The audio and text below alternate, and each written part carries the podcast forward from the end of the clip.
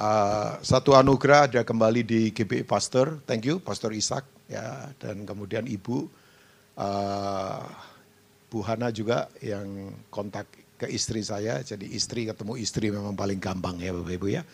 Jadi istri dikontak sama Bu Hana untuk ada jadwal hari ini. Ya uh, saya lepas masker nggak apa-apa ya Pak Ishak ya, karena sudah diberitahu nggak apa-apa, apalagi ada pengaman presidennya begini Bapak Ibu ya, jadi Enggak maksudnya ini ada. Oke, okay.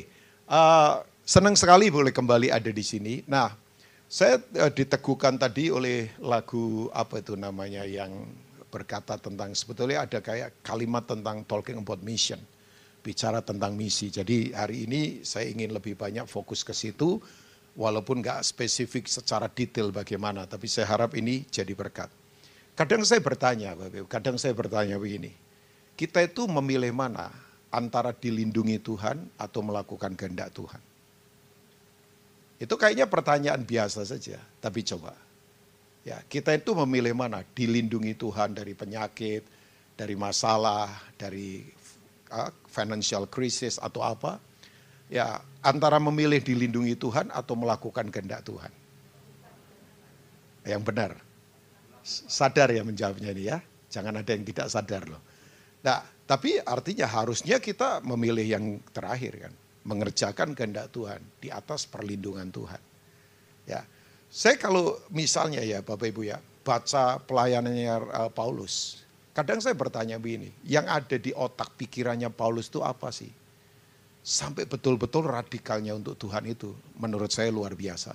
Ya, kalau saya begini Bapak Ibu datang ke GB Pastor ini kan nanti pulang jelas Habis selesai ibadah satu jam katanya Pak David, kurang lebih durasinya. Maksudnya bukan khotbahnya, khotbahnya 30 menit, 35 lah ya. Uh, total keseluruhan ibadah kan satu jam lebih sedikit paling ya.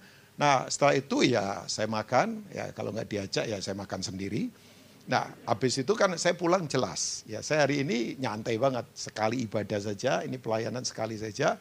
Ya, nanti sore ada pertemuan komunal di lapangan bulu tangkis Udah kan jelas ya, saya pulangnya jelas gitu ya. Tapi kalau kayak orang seperti Paulus, bayangkan, transportasi terbatas, Tuhan suruh ke mana, medannya dia belum pernah tahu, ketemu dengan siapa, tantangannya apa, godaannya apa, pulang juga belum jelas, belum tentuan pulang. Ya, Bapak Ibu coba bayangkan ini. Ya, ya tapi orang ini betul-betul radikalnya buat Tuhan itu yang ada di otak pikirannya dia itu apa? Satu kali, satu kali sebelum pandemi itu saya pergi ke satu pedalaman, cukup jauh. Dan itu kalau saya bilang, Gojek paling mahal di seluruh Indonesia di tempat itu. Itu ke tempat itu dari kota besar di mana saya tinggal, naik Gojek. Itu kira-kira bisa satu juta rupiah. Karena seharian perjalanannya, satu hari. Ya, Itu kalau nggak hujan, kalau hujan dua hari itu pun kalau nggak mesinnya rusak. Kalau mesinnya rusak tiga hari, berarti tinggal hari kebangkitannya kan. Ya tiga hari kan bangkit ya dari kematian. Coba bayangkan. Nah waktu ada di sana, kita naik mobil, kita car, tapi ya tetap berapa jam. Mungkin kira-kira waktu itu pergi hampir ya di atas 8 jam. Sebelum pandemik. Ya kemarin sebulan yang lalu saya pergi lagi, tapi nggak di daerah yang sama, itu pun cukup jauh, 8 setengah jam, saya tinggal hampir satu minggu di daerah itu. Nah, uh, waktu saya ada di sana, Bapak Ibu, sebetulnya kalau saya bilang saya melakukan misi, nggak juga. Itu saya kunjungan sebagai daerah. Kalau misi itu berani tinggal di situ minimal satu tahun. Nah itu misi itu, ya masuk betul-betul menginjili orang yang belum kenal Tuhan. Kalau saya kan jujur, saya ketemu dengan banyak orang Kristen Walaupun persoalannya ya seperti orang yang belum kenal Tuhan juga, banyak persoalan mereka.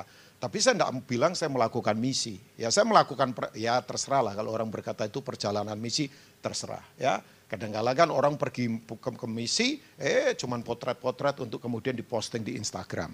Ya itu ya menurut saya oke okay lah jalan-jalan yang memang pelayanan begitu ya.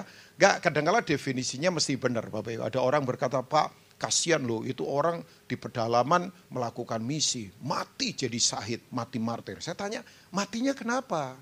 Ya, kalau mati sahid itu kan mati martir waktu memberitakan Injil dibunuh misalnya. Ternyata enggak. Ini ternyata itu apa namanya kena apalah sakit apa karena kolesterolnya terlalu tinggi sebab tiap hari makanya jeruan babi Nah, saya bilang sama orang itu, itu bukan martir itu, itu salah makan itu. Ya kan? Karena dia pikir martir karena di pedalaman itu kan salah makan. Tiap hari makannya jeruan terus. Oh jeruan babi lah, jeruan sapi lah, kulit dihajar. Ya kemudian ya makanya saya dalam hidup, cara makan saya Taurat. Hidup saya dalam kasih karunia Tuhan. Jadi cara hidup saya, cara makan saya Taurat sudah ya. Saya tidak makan yang yang aneh-aneh lah. Oke, oke. Kok jadi membahas itu? Oke, nah saya mau katakan buat Bapak Ibu semua, waktu saya ada di daerah itu sebelum pandemi, saya kaget, saya ketemu satu ibu punya usaha. Nah, di lingkungan usahanya dia itu ada sekolah yang didirikan, ratusan siswa, free, gratis. Nah, saya tanya begini, ini anak-anak siapa? Ini anak-anak orang sekitar situ, yang notabene belum Kristen. Tapi teman saya bilang begini, tahu nggak Pak Rubin? Ini anak-anak ini adalah cucu-cucu dari orang-orang tua mereka yang dulu menganiaya keluarga ibu ini. Bahkan keluarga ibu ini beberapa mati gara-gara mempertahankan iman. Karena ini keluarga cinta Tuhan dan tinggal di daerah yang notabene bukan Kristen dan dianiaya. Coba bayangkan. Saya tanya ibu, ibu ini, saya tanya, bu kenapa ibu lakukan ini? Dia berkata, saya mau membalas semua kejahatan dengan kebaikan Mbak Rubin. Jadi uang hasil usahanya dia disalurkan untuk bikin sekolah.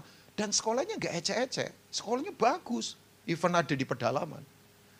Saya kemudian pulang dari situ, otak saya berkata begini, ini ibu ini pikiran otaknya apa ya? Kok sampai bisa punya pikiran seperti ini? Ya, jadi kalau jangan-jangan begini Bapak Ibu, Yesus yang kita pikirkan itu beda dengan yang Paulus pikirkan dan ibu ini pikirkan loh. Jangan-jangan. Sebab sekarang kan orang bisa saja kred Tuhan menurut kemauannya dia. Tuhan itu yang menyenangkan saya. Kalau tidak menyenangkan saya, dia bukan Tuhan berarti. Jadi apa yang saya minta, saya harus dapatkan. Pokoknya saya harus sukses, saya harus kaya, saya harus punya banyak fasilitas. Kalau Tuhan tidak bisa memenuhi seperti itu, ya dia bukan Tuhan. Jangan-jangan ya konsep kita tentang siapa Yesus beda dengan yang Paulus atau ibu itu pikirkan. Jangan-jangan loh Bapak Ibu. Ya, nah waktu saya pulang dari situ, saya kemudian berkata, Ya ampun, ini otak pikirannya apa ya orang-orang seperti ini. Kok sampai begitu luar biasa mengasihi Tuhan. Jadi begini, dengan kata lain, kalau orang-orang di sekitar kita belum tersentuh dengan kasih Tuhan, apakah Yesus yang ada di pikirannya Paulus dan ibu tadi itu, itu sama dengan yang ada di pikiran kita, di pikiran saya. Ya, Oke, okay. saya ingin mengajak kita Bapak Ibu ya, Uh, tadinya saya mau bicara tentang Yunus tapi mendadak sontak kayaknya saya harus uh, ganti ayat. Tapi coba kita lihat di 1 Korintus 9 ayat 16. Coba let's see. Uh, 1 Korintus 9 ayat yang ke-16. Ya. Bapak Ibu, misi itu adalah hati Tuhan dalam kekekalan. Jadi ini sudah ada di hati Tuhan dalam kekekalan. Nah, saya ingatkan jangan kita berkata, ah misi kan kerjaannya para pendeta, eh, Pak Ishak, atau Rubin Ong, atau siapalah. Jangan-jangan. Misi itu semua adalah tugas kita. Ya. Nah, Bapak Ibu tidak harus jadi pendeta. Makanya tidak semua orang punya jawatan penginjil, tapi semua orang harus menginjil. Yang setuju katakan amin. Nah, ada orang yang memang punya jawatan penginjil, kayak Billy Graham misalnya. Dia dia memang jawatannya penginjil. Makanya seumur hidupnya jadi penginjil. Tapi semua orang harus menginjil. Ya, nah lewat dua cara kan menginjil itu, yaitu lewat apa? Lewat perkataan dan tindakan. Ya, itu tidak boleh terpisahkan. Teorinya boleh pinter kalau tindakannya nggak seperti yang dia katakan ya percuma. Itu yang disebut dengan perkataan dan budaya. Ya, budaya itu apa Bapak Ibu? Budaya itu begini, sesuatu yang kita lakukan yang sudah menjadi habit kita. Makanya kalau orang lihat kita ya, sekarang saya lagi sedih Bapak Ibu, sedih banget. Hampir banyak institusi yang ada itu sekarang keteladanan sudah berantakan, termasuk di pelayanan. Ya, saya bilang begini tidak menghakimi, tapi kejatuhan para pelayan sekarang mengerikan Bapak Ibu. Oh ya ya, saya kalau duduk bersama pendeta-pendeta saya berkata iya ya, kita ini kalau nggak punya keteladanan ya berat lah. Ya, karena penting sekali keteladanan. Kita nggak kekurangan teori orang berkhotbah, nggak kekurangan orang bicara tentang firman Bapak Ibu. Tapi yang penting sekarang adalah memang tindakannya sesuai dengan yang dia katakan. Ya, goncang sekarang di mana-mana. Ya, bahkan saya katakan sama anak-anak muda, kalian jangan tidak lagi respect sama semua institusi loh. Sebab memang sekarang banyak kejadian kan, di mana keteladanan mulai berkurang di mana-mana. Ya, makanya ini tugas setiap kita. Keluar dari tempat ini, kita nyatakan bahwa ada Kristus di dalam kita. Amin, Bapak Ibu. Sorry ya, kita sedang tidak mengagamakan orang. Enggak lah, kan Kristus bukan agama. Kristus itu cara hidup dalam kehidupan kita, di mana dia jadi raja 24 jam dalam hidup kita. Nah, 1 Korintus 9 ini, coba kita lihat ayat yang ke-16 tadi. Uh, thank you multimedia. Ini yang Paulus katakan. Karena jika aku memberitakan Injil, Injil itu apa? Evangelion. Apa itu? Good news. Apa itu? Berita baik. Katakan berita baik. Jadi Injil itu berita baik. Makanya kalau berita baik ada pada kita, cara hidup kita baik cara berkeluarga kita baik, perkataan kita baik, attitude kita baik, karakter kita baik. Karena Injil itu berita baik. Jadi kalau kita percaya Injil tapi karakter kita nggak baik, cara mengelola keluarga nggak baik, keuangan kita suka nipu, ya berarti kan teori saja. Kan ini berita baik kan. Ya kan? Berita baik loh ini ya. Aku tidak mempunyai alasan untuk memegahkan diri. Gak ada alasan untuk memegahkan diri. Sebab itu adalah apa Bapak Ibu? keharusan bagiku. Nah, Bapak Ibu jangan bilang begini, oh Paulus itu kan pendeta, hang on. Dia itu kan tent maker. Dia itu pembuat tenda, kalau sekarang bisnis properti. Bahkan dia punya rekanan bisnis kan dengan beberapa orang, Priscilla Aquila misalnya. Dan beberapa jaringan yang lain. Nah tenda zaman dulu bukan kayak tenda pramuka sekarang Bapak Ibu. Itu betul-betul untuk para musafir yang melakukan perjalanan lintas daerah. Jadi kokoh profesional ini di bidang marketplace. Kita jangan lihat konteks Paulus bahwa dia anak didiknya Gamaliel. Betul, dia memang seorang teolog. Tapi dia juga kan orang di marketplace. Makanya dia tidak tidak hidup dari uh, apa namanya pelayanan. Dia maksudnya begini, dia menghidupi dirinya. Dia pergi pun pakai uangnya sendiri. Karena dia punya usaha. Dia punya self support dari uh, usaha yang dia lakukan. Jadi jangan dilihat Paulus dari oh dia full timer, dia pendeta. Jangan, jangan. Dia orang marketplace loh. Ya, hampir kalau Bapak Ibu lihat murid-murid Yesus semua kan orang-orang yang ada di marketplace, para nelayan. Ya kan? Ada juga yang tadinya mantan tukang pajak, misalnya pemungut cukai kan seperti Matius. Ya, dan beberapa yang lain. Lydia itu adalah bisnis ekspor impor kan. Kalau Bapak Ibu lihat di kota Filipi, which is Filipi itu adalah daerah Injil yang pertama kali masuk ke Eropa. Filipi itu wilayah Eropa. Itu ada di Makedonia sana, ke atas ya Bapak Ibu kalau lihat peta. Nah, dia berkata begini, coba uh, saya belum selesai tadi di ayat. Ya. Nah ini, celakalah aku jika aku tidak apa memberitakan Injil. Ya, nah saya dorong Bapak Ibu semua. Saya sering kali ngomong begini sama banyak orang. Kamu tuh kalau sudah kaya, sukses, punya istri, rumahmu besar, mobil banyak. Setelah itu mau apa hidup? Ya kan? Makanya betul kan E.W. Tozer seorang hamba Tuhan, seorang uh, apa namanya tokoh pergerakan kebahagiaan rohani dia pernah bilang begini, hidup berbahagia itu ada tiga saja secara singkat. Temukan kehendak Tuhan, libatkan diri dalam kehendak Tuhan, selesaikan kehendak Tuhan. Setelah itu pulang kita. Udah, itu aja. Ya, temukan kehendak Tuhan, Kemudian libatkan diri dalam kehendak Tuhan, selesaikan kehendak Tuhan. Setelah itu udah kita pulang. Balik lagi ke Tuhan. Kan semua kita datang dari Tuhan. Yang setuju katakan amin. Yang ada pada kita itu semua kepercayaan dari Tuhan. Yang percaya katakan amin. Nah setelah itu untuk apa? Ya semua untuk kemuliaan Tuhan. Ya.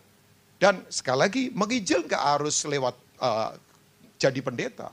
Ya, saya suka dorong orang yang bisa bikin film, bikin yang terbaik. Orang bisa bikin nyanyian, bikin nyanyian. Tapi di situ mempermuliakan Tuhan.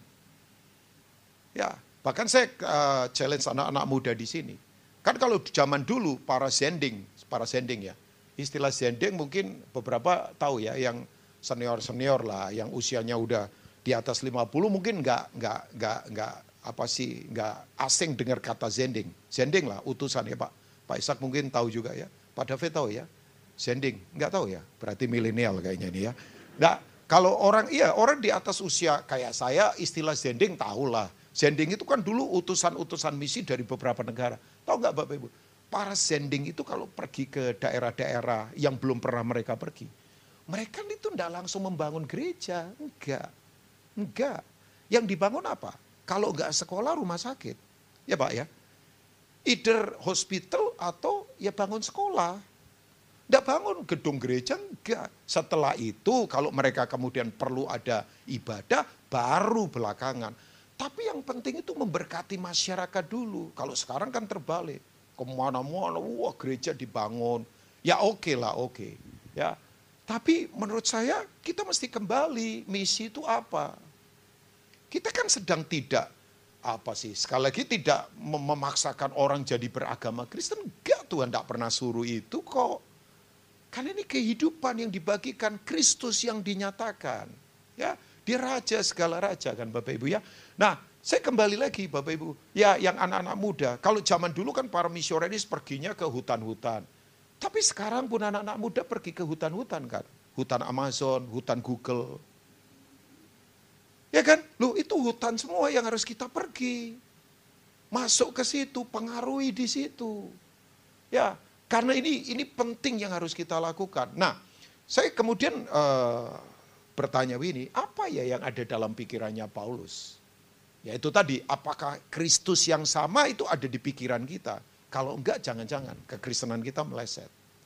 Karena kalau enggak hati-hati, sekarang tahu enggak Bapak Ibu, Tuhan itu seperti kayak itu. Kayak apa sih, cosmic butler, tahu enggak, cosmic butler. Istilah cosmic itu kan alam semesta, ya kan. Butler itu Bapak Ibu pernah tahu butler.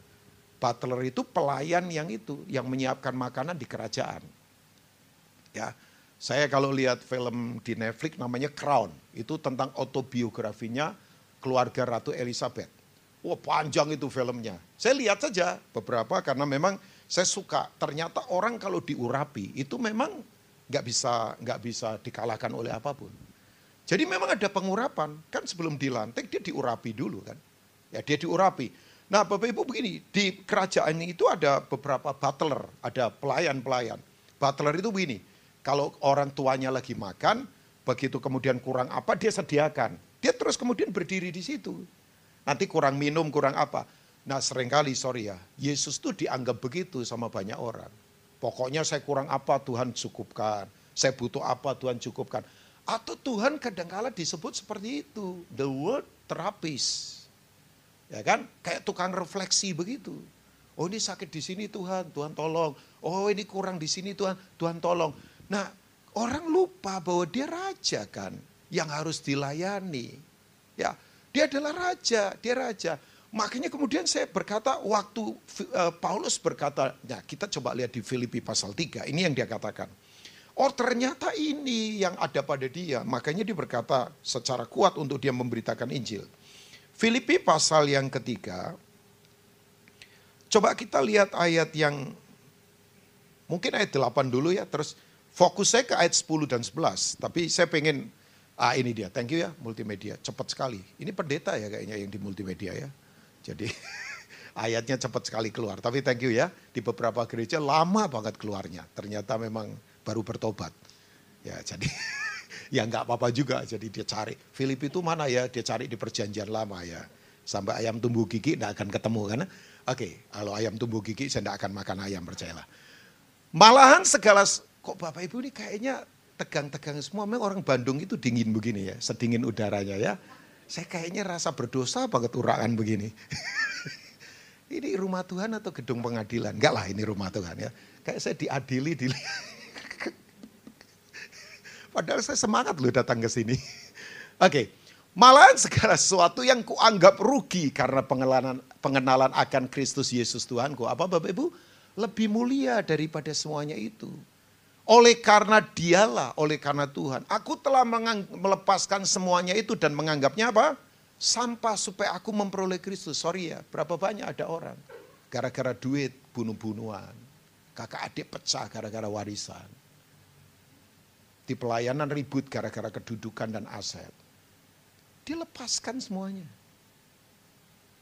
Maka itu yang tadi saya katakan. Kalau pikiran tentang Kristus nggak sama dengan dia, jangan-jangan Kristus yang gereja sekarang pikirkan atau saya pikirkan beda.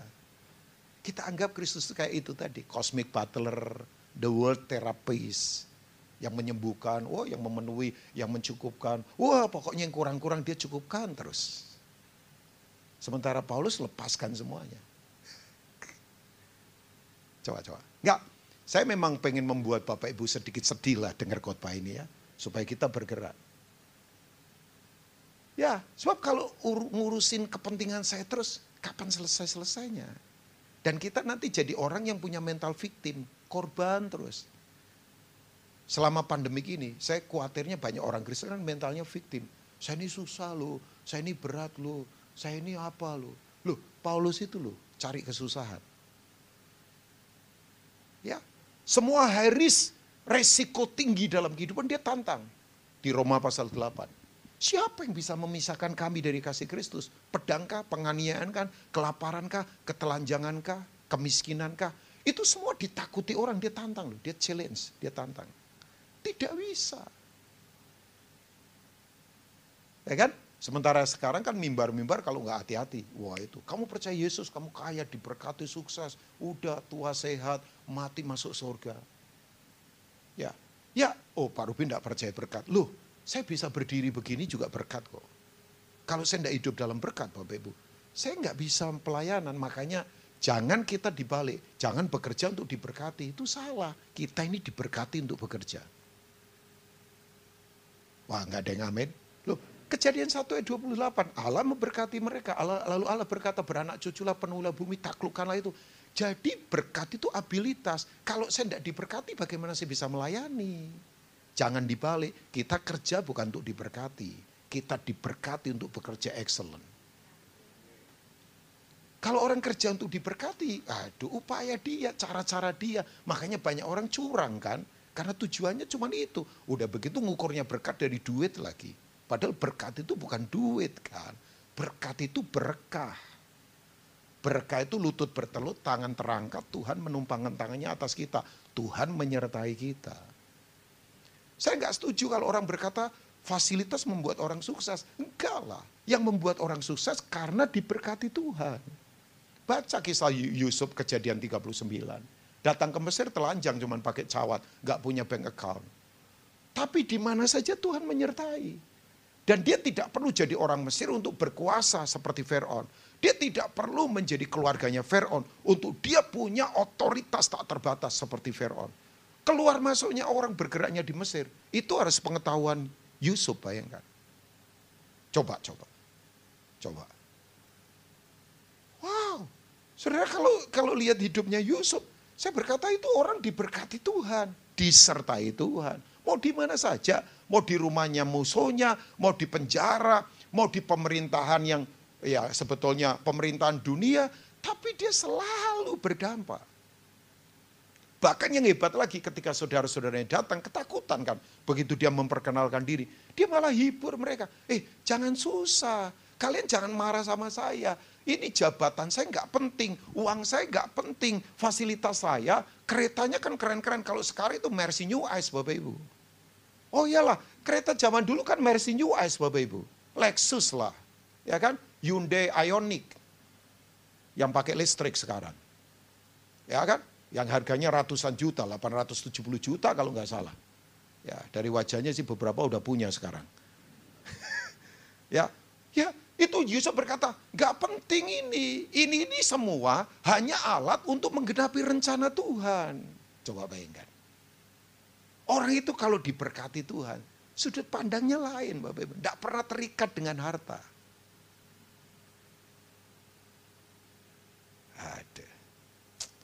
Ini pendeta pagi-pagi keras ini khotbah. Enggak lah ini enggak keras, biasa saja ya. Karena tujuan saya supaya begini, yuk bergeraklah, mumpung masih ada waktu. Yang setuju katakan amin, mumpung masih ada waktu Bapak Ibu. Saya tahu ini ya, ini kesempatan. Oke, saya baca beberapa ayat ini, setelah ini saya akan tutup beberapa hal ya. Uh, masih ada waktu ya kayaknya ya. Masih lah, kan Tuhan belum datang, jadi masih ada waktu ya. Oke, Filipi 3 ayat 10 sampai 11. Sebelum pemain keyboard maju, saya suruh maju dulu yuk. Maju dulu ya, main pelan-pelan lah. Ya, supaya suasana ada background apa begitu. Kan kurang lima menit biasanya maju ya. Kalau udah lebih lima menit semua biasanya naik. Nah itu pendeta harus tahu diri harus turun berarti ya. Jadi saya saya suruh main pelan-pelan boleh ya. Bapak Ibu lihat ke saya, jangan lihat ke dia ya. Jadi ya biar dia main pelan-pelan. Ya lagu apa terserah, lagu Korea juga boleh. Loh Korea yang rohani kan ada Bapak Ibu ya dalam bahasa Korea. Nah ini dia, yang ini dia. Yang ku kendaki ialah mengenal dia dan kuasa kebangkitannya. Dan persekutuan dalam apa Bapak Ibu? Penderitaannya. Di mana aku menjadi serupa dengan dia dalam kematiannya. Gak ada kata sukses semuanya. Secara finance, secara kedudukan. Enggak. Ini aja. Oh belum dinyalakan. Oke, tidak apa-apa. Eh. Nah Bapak Ibu coba lihat. Tidak ditulis tentang hal materi. Tidak ditulis. Kata mengenal itu mengenal. Ya, itu pakai bahasa Yunani kan ginosko. Padanan bahasa eh, Ibraninya tahu Bapak Ibu? Yada. Yada dan ginosko itu same word. Cuman beda kan antara bahasa Ibrani dan bahasa Yunani. Tapi artinya sama.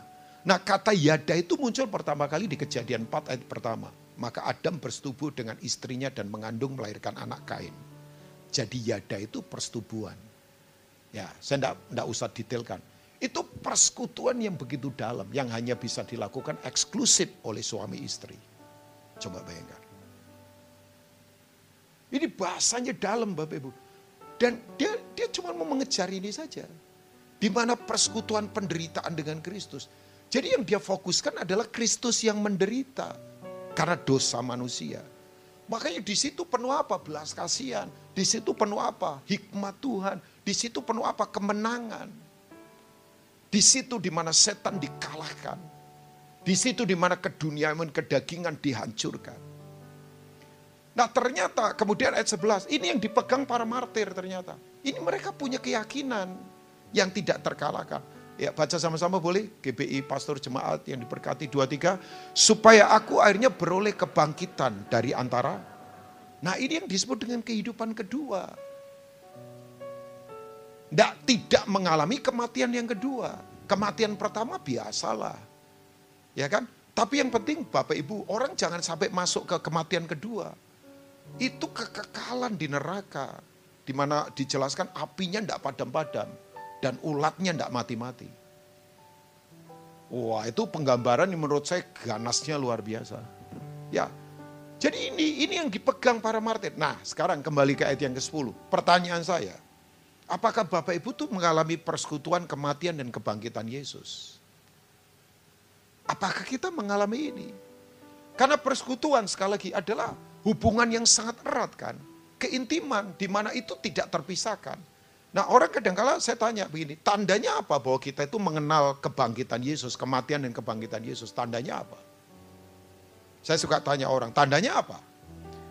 Ya ada orang berkata, ya karena kuburnya kosong. Ya kalau kita ke Israel kan kuburnya kosong. Ya tapi orang dunia yang nggak percaya Tuhan bisa bantah, ah itu karangan orang Kristen lah, kubur di foto-foto kosong. Atau pelukis zaman dulu melukis kuburnya kosong. Bisa lah dibantah begitu. Orang naturalis, orang ateis bisa membantah itu kan. Ya bisa hak mereka untuk membantah. Ada juga yang percaya begini, ah yang disalib itu bukan Yesus, itu muridnya yang wajahnya mirip sama dia. Makanya berita itu sampai hari ini diyakini orang-orang. Bahwa itu bukan Yesus. Ah itu backgroundnya dari mana? Ya disogok uang oleh ahli Taurat kan. Para tentara Roma kan. Ya kan Bapak Ibu yang menjaga itu kan. Begitu batu terguling, mereka lapor disogok. Wah saya nggak tahu berapa gede uangnya. Ya pasti banyak, ini kaya-kaya semua yang menguasai Yerusalem. Kong kali kong sama pemerintah Roma, ya kaya raya lah duitnya, nggak ada serinya lah. Dikatakan, eh kamu kasih tahu bahwa muridnya nyuri dia. Dan berita itu sampai hari ini diyakini. Bisa saja, bisa lah. Nah kalau kita berdebat begituan, karena begini, bukti konklusifnya itu susah kalau diperdebatkan. Maksudnya mereka juga punya bukti, ah digambar-gambar pakai lukisan. Ah itu kan mirip muridnya, jadi yang mati bukan Yesus. Kan ada kepercayaan begitu Pak ya. Ya, ya itu haknya mereka lah, kita tidak usah marah gimana. Tapi buktinya bahwa orang mengenal kematian dan kebangkitan Yesus. Bukti yang paling valid yang tidak terbantahkan adalah satu. Hidupnya berubah, bukan hidup buat diri sendiri. Ya, itu sudah paling valid. Kan kita tidak bisa paksa orang untuk percaya kan. Tapi kalau orang melihat bahwa kita mati pada diri sendiri dan tidak egois hidup buat diri sendiri, itu tanda orang mengenal kuasa kematian dan kebangkitan Yesus. Sebab se, se, se, yang saya baca di Alkitab, Bapak Ibu, misal saya kasih contoh ya, misal satu contoh sajalah. Ini orang yang luar biasa. Bapak Ibu tahu Petrus kan? Ya, tahu Petrus. Kalau ada murid yang paling pemberani dalam tanda petik, itu Petrus loh. Coba, di Danau Galilea diserang badai. Yesus datang tengah di, eh, dini hari, jam 3 dini hari kan. Jalan di atas air. Tahu nggak Bapak Ibu? Satu-satunya murid, sementara yang lain itu bersembunyi di dalam perahu. Dan dia itu nelayan, dia tahu kondisi danau seperti apa, angin seperti apa. Tapi tahu nggak, dia berkata, kalau engkau itu Tuhan, suruh aku berjalan di atas air. Yesus berkata, kam. Petrus datang nggak Bapak Ibu? Datang. Petrus sempat berjalan di atas air nggak? Sempat. Tapi beberapa detik kemudian jadi orang penakut dari orang pemberani. Coba, coba. Terus misalnya di Last Supper, ya perjamuan terakhir. Yesus surhat, sebentar ini aku masuk Betfage, masuk Yerusalem, ditangkap, dianiaya, disiksa, disalibkan, mati, hari ketiga aku bangkit. Tahu enggak? Dia berkata begini, guru, ya kalaupun uh, apa namanya, aku harus mati bersama engkau, aku akan mati bersama engkau. Padahal Yesus itu tidak tidak suruh dia bicara loh. Tidak suruh disuruh bicara, dia bicara. Makanya kalau Bapak Ibu lagi rapat, ada orang yang tidak diminta bicara, dia bicara ngotot, itu Petrus percayalah. Itu pasti keturunannya Petrus itu Bapak Ibu ya. Jadi dia bicara, wong Yesus tidak suruh, Petrus apa pendapatmu kan enggak. Wah, kelihatannya pemberani, aku mati bersama engkau. Kalau saya jadi Yesus, saya berkata begini, kalau saya jadi Yesus, karena Yesus tahu siapa dia dan apa yang akan terjadi kan. Tahu Bapak Ibu, same day loh, gak beda hari. Hanya beda jam, hanya beda lokasinya ratusan meter. Kalau Bapak Ibu pernah ke Israel, ke gereja ayam berkokok, yang pernah ya, ya yang pernah. Itu dari jarak Lasaper sampai ke ayam berkokok rumahnya Hanas Kayafas, itu kira-kira sekian ratus meter, gak jauh. Dan hari yang sama. Ya kan? Yesus waktu itu di, diadili Pak, di, di, ditanyain sama Sanhedrin kelompok agama ini, Petrus ngikutin kan, masuk dengan satu murid yang lain yang punya channel bisa masuk ke situ. Tahu nggak yang tanya Petrus siapa? Hamba-hambanya imam besar. Di pelataran ini di halaman. Tiga kali ditanya, kan Yesus berkata Petrus kamu mati bersama aku sebelum ayam berkokok, kamu akan sakal aku berapa? Tiga kali. Bapak Ibu tahu nggak waktu di, diomongin begini, eh kamu muridnya nih bahasamu sama orang Galilea. Eh enggak, aku nggak kenal dia kok. Sungguh aku nggak kenal dia. Satu lagi berkata, eh aku lihat kamu di taman loh. Bahkan kamu yang menghunus, menghentakkan pedangmu ke telinga orang. Oh aku nggak kenal dia. Ah aku tahu ini kamu itu muridnya. Tahu nggak? Dia tidak hanya ngomong tidak kenal. Tapi dia mengutuk. Dia swear, dia sumpah. Hari yang sama, beda jam, cuma sekian ratus meter dari orang begitu pemberani, orang yang berjalan di atas air, tiba-tiba jadi penakut peragu. Tapi apakah Tuhan buang Petrus? Enggak. Yang saya kagum dari Tuhan ya, waktu dia bangkit dari antara orang mati, dia tidak menemui Pilatus. Tuhan tidak menemui Hanas Kayafas. Kemudian berkata, eh saya bangkit ini. Enggak, yang dia temui para peragu. Seperti Thomas yang berkata, kalau aku tidak melihat lambungnya yang tertikam, aku tidak percaya. Yang dia temui siapa? Petrus. Dan yang luar biasa, gereja yang adalah representatif of the kingdom of God. Itu dipercayakan pada orang-orang biasa seperti ini. Jadi kalau ada dari Bapak Ibu, saya peragu Pak, saya penakut Pak, saya fragile Pak, saya rapuh. Sama, orang di depan saudara apa enggak? Sama. Saya rapuh, saya enggak kuat. Saya kadang kadang bingung dengan apa yang terjadi. Oh iya, iya, iya. Saya kadang menangis. Saya kadang ter, ter, ter, ah, tergoda banyak hal. Ya, ya, ya. Makanya kalau kita bisa melayani Tuhan, wow. Tapi begini Bapak Ibu, ya saya beritahu buat Bapak Ibu ya. Orang-orang ini berjumpa dengan Yesus yang bangkit. Berubah. Oh ini harus maju berarti kurang lima menit. Ya kurang lima menit kalau maju semua. Atau sudah Pak? Sudah selesai. Ya ampun udah berarti ya. Uh, Oke okay, saya tutup dah. Lima menit lagi nggak apa-apa ya Pak Ishak ya. Nggak, nggak berdosa ya. Kalau gembala sudah oke okay, saya oke okay berarti. Kalau Pak Ishak enggak ya saya akan turun.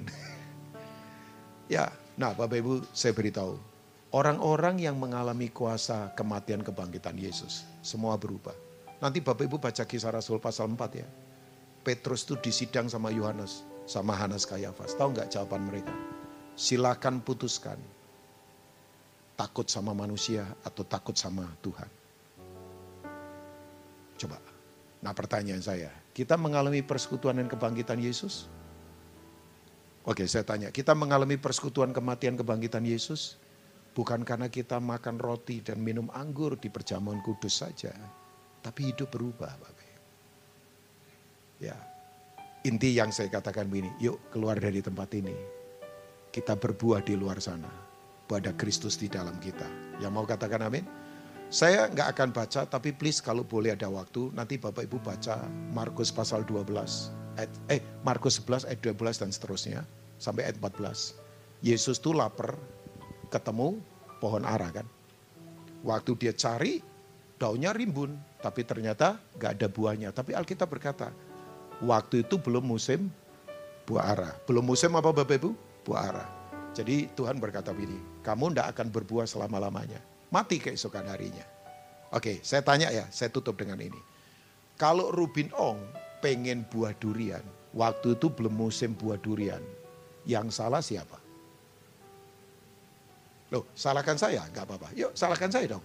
Kalau saya pengen buah durian, Pak Ibu, waktu itu belum musim buah durian, yang salah siapa? Loh, salahkan saya loh. Yang salah Rubin Ong dong. Oke, yang salah saya. Oke, sekarang saya tanya, Tolong hati-hati menjawabnya ya. Tolong hati-hati yang kedua ini. Kalau Yesus pengen buah ara dan dia ketemu pohon buah ara, nggak ada buahnya. Waktu itu belum musim buah ara. Yang salah siapa?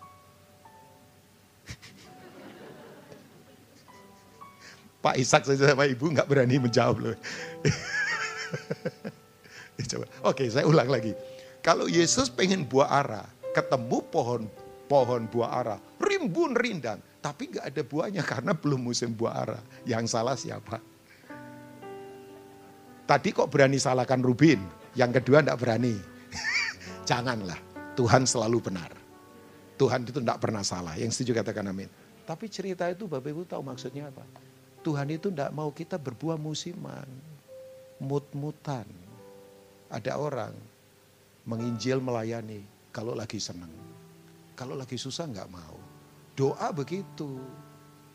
Kalau lagi bahagia, doa suku-suku yang terabaikan. Tapi kalau enggak, jangan. Itu namanya Kristen mut-mutan. Tuhan mau setiap saat kita berbuah dalam kehidupan.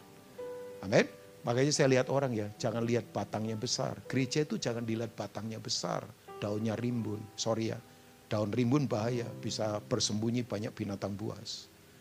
Tapi pohon itu cuma dilihat satu, buahnya.